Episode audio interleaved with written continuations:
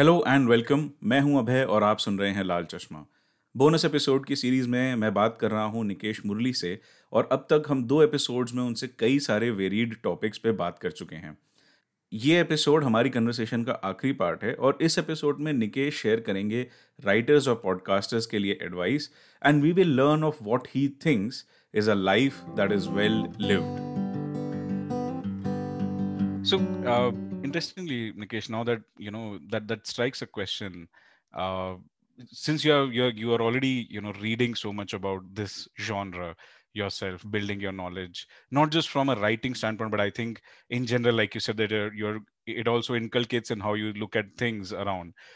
Does it change, or what kind of perception of mortality do you have now, right? Because most of us, like at least 85 to 90% of us are just going to go get a job. We feel that these are the things around which life revolves, set up a family, have a kid, make them grow up, of course. And I understand that to bring order to a large chaotic society, there are certain, things that one needs to set them up. But I'm curious to see or know your perception of mortality and how you think that what is the best way of using the time that we have here. Yeah, I think the big thing I'd say to people is to really invest your time in pursuing your dreams, because no one else really cares about you and your dreams.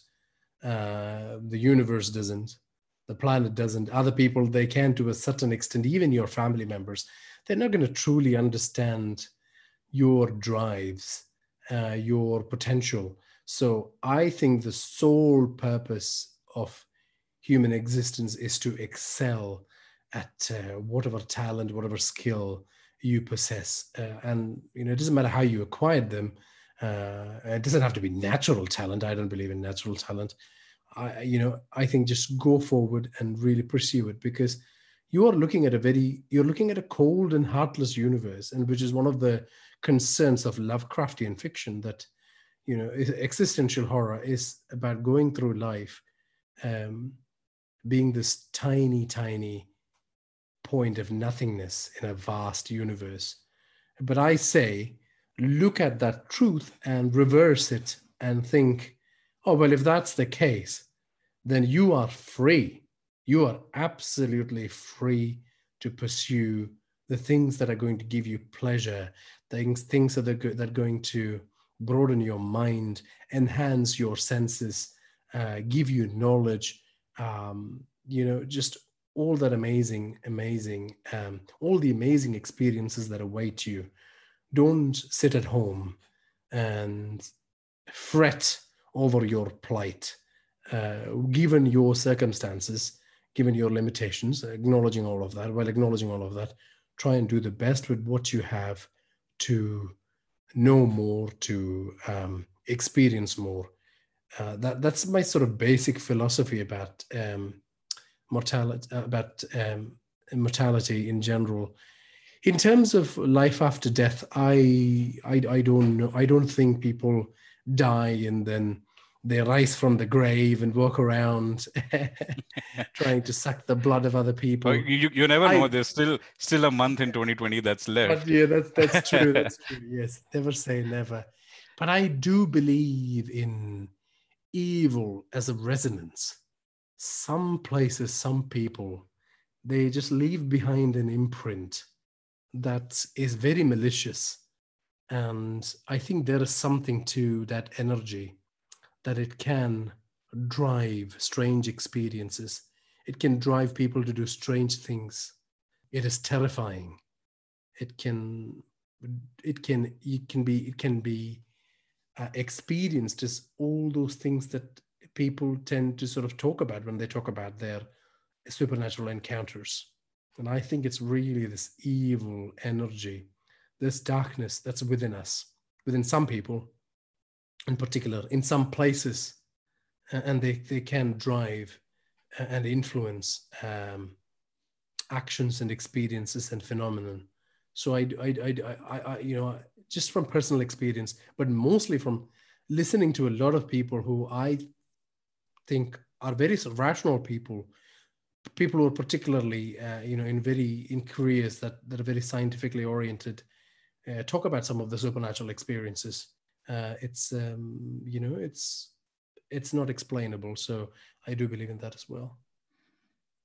Got it. And I think in this conversation in the last few minutes, you also answered, my last question, which is, what is the advice you would like to share with everyone around? And I think specifically to podcasters, to upcoming podcasters, which is now very well answered, that, live up to your dreams, try the best that is already available with you and try to make the best out of it and then spend your life doing what I suppose love. One thing I would say to writers in particular is that, I think it's time to abandon the novelistic tradition of writing, because people just don't have the time. This is the TikTok era. People just want to be entertained very quickly. Lots of fast-paced, thrilling storytelling, for which I think the TV or the movie structure is better. So if you're training from ground up, maybe look at training in those traditions. Obviously, read and watch a lot of material in the genres that you are interested in. Develop an almost academic interest in the structure of some of the best works in those genres. Underline, take those works apart, study them, and then try to recreate them. Read and experience life widely, and try to throw all those influences into your work. They make them richer, but most importantly, respect your audience and respect their time, because increasingly so, as an artist, you will need to understand that only a small proportion of people are going to appreciate your work. It's going to be the kind of numbers that are not going to make you happy. But then if that's your primary motivation, you shouldn't be an artist in the first place anyways. Your objective as an artist is to try and find at least one person that can share your worldview with you and connect with you soul to soul and appreciate what you're doing. That's more important than charts and awards and accolades, so think of that as a starting point. That's wonderful, Nikesh. Thank you so much for sharing that advice. I think in the time that we have spent so far discussing so many things, I feel that I have I feel richer with the perspective that you have brought. And I hope that the listeners also take in a cue from this conversation and try to look at that different lens of things, or maybe the same thing with a different lens. And I hope it adds a perspective development for them as well. Absolutely. Yeah. And I think just to close it off, I again just want to reiterate what I was saying before, which is that, I grew up in a household where I had a great aunt who used to sing this Hindu chant, oh Lord Vishnu, save me from this hell, and a lot of life is very tough. It's not just you, it's tough for everyone, but it's in accepting that and transcending it that you find great meaning and you find great material for your art and personal growth. So don't sit at home and do the whole woe is me and my life is terrible thing, and don't be forced into a box because of the hashtag log kya kahenge syndrome. Just go ahead and pursue your dreams. Thank you for tuning in. अगर आपको ये discussion पसंद आई हो तो channel को follow और share ज़रूर करिएगा, और मेरी बाकी कहानियाँ भी ज़रूर सुनिएगा.